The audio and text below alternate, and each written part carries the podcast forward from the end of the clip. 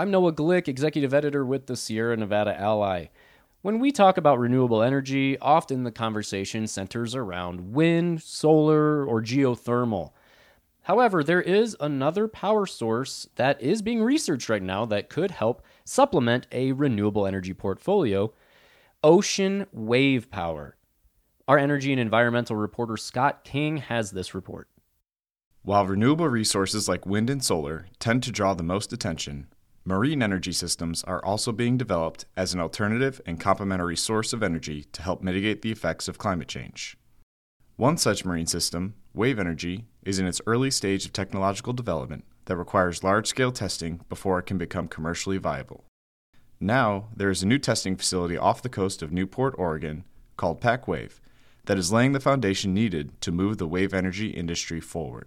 We're interested in devices that can convert wave energy into electrical energy.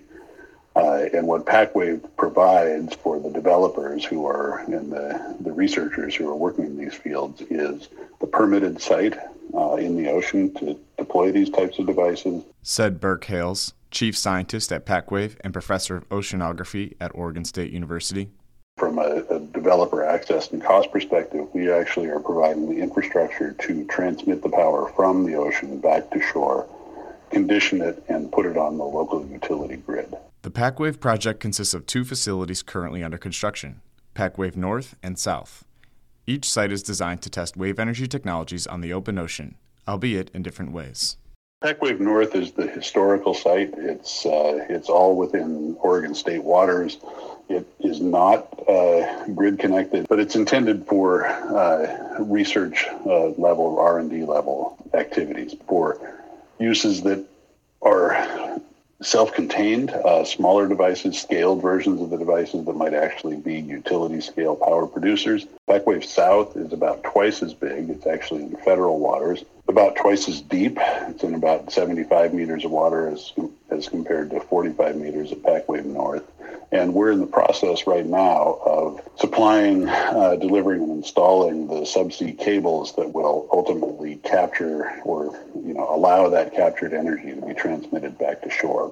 Funded largely by the Department of Energy, PacWave is a collaborative research and development initiative overseen by Oregon State University, National Renewable Energy Laboratory, and a variety of other industry and government partners. Together, they hope this testing facility can support a budding wave energy industry. PacWave is not yet operational, however, as cable installations and construction for PacWave South's power conditioning facility aren't projected to be completed until September 2024. But as long as the construction process continues to meet its deadlines, testing of novel wave energy technologies can begin by the end of next year. And it is going to have 4 open water test berths in a very energetic wave environment where global wave energy industry can come and test their wave energy systems to prepare them, develop them for deployments either at grid scale or at what we call blue economy scale. Said Michael Lawson, Group Manager of Water Power Research and Development at the National Renewable Energy Laboratory.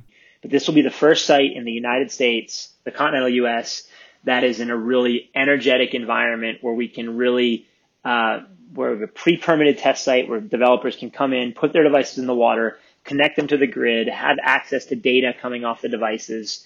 While similar wave energy testing facilities already exist in places like Northern Europe and Hawaii, PacWave demonstrates a first-of-its-kind opportunity to bring wave energy technologies to market in the Western Hemisphere.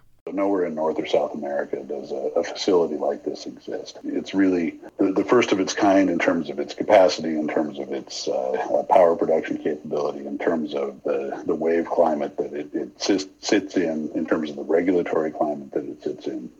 And so we hope this is the thing that helps get developers through what they call the valley of death, which is building a great design and getting it tested at scaled tank levels, but not being able to really do the full-scale testing to get it commercially viable. Harnessing energy from the waves is not easy.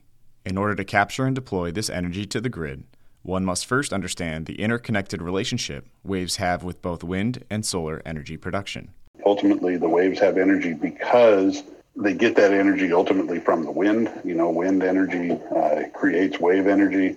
Ultimately, wind energy is driven by solar and rotation of the earth. Waves oscillate. They go back and forth. And so unlike winds or currents that are fairly linear motions, we we have to figure out ways to convert that oscillatory energy into another form of energy that we can transmit. And so frequently the crux of this conversion is, how do you go from something that goes back and forth into something that rotates? The difficulty of converting oscillating motion into linear motion also demonstrates why other marine technologies, like tidal power, are more advanced than wave technologies. All those test methods that we've developed over decades for wind turbines, we can apply directly to wave energy, tidal energy systems, to really understand what material properties these systems need to have to survive in the open ocean. So you can imagine tidal currents running into and out of an estuary. You can imagine something like a wind turbine underwater that's extracting tidal energy the same way wind turbines extract energy. Although harnessing energy from waves as a renewable resource for the power grid is a somewhat novel concept,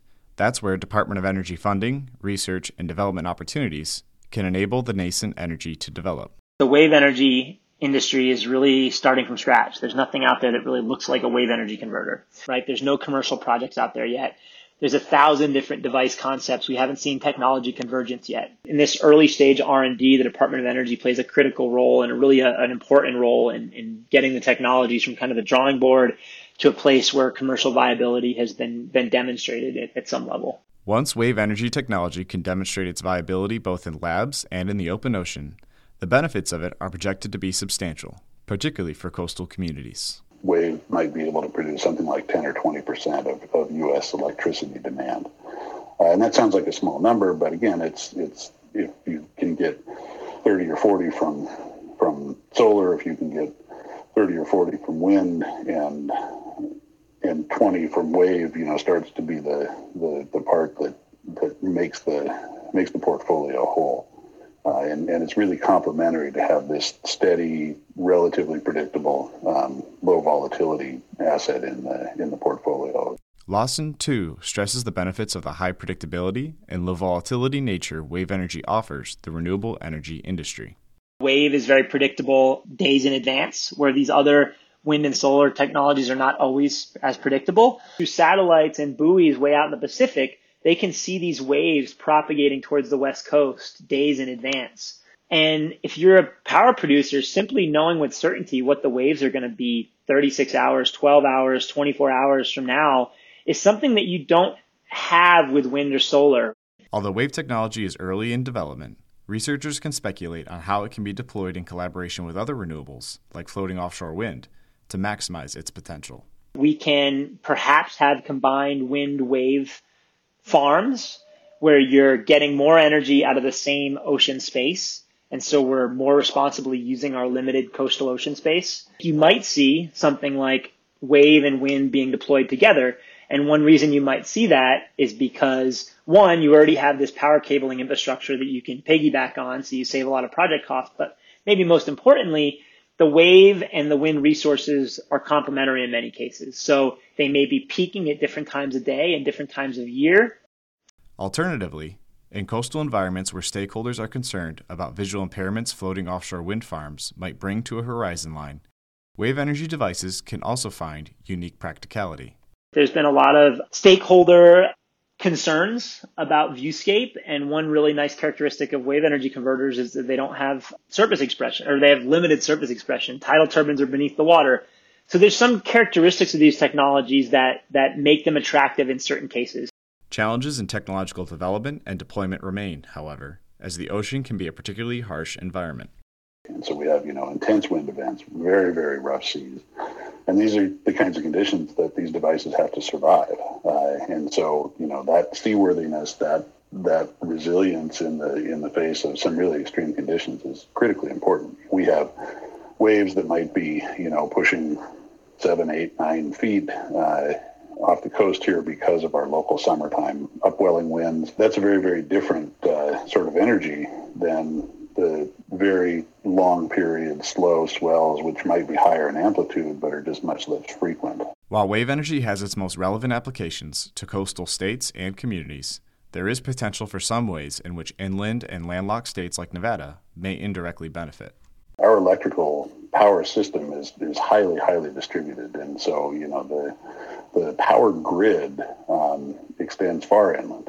Adding power production assets distributed throughout the grid actually benefits the whole grid.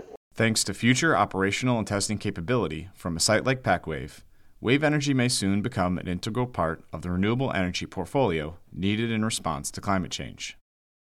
Scott King, Sierra Nevada Ally.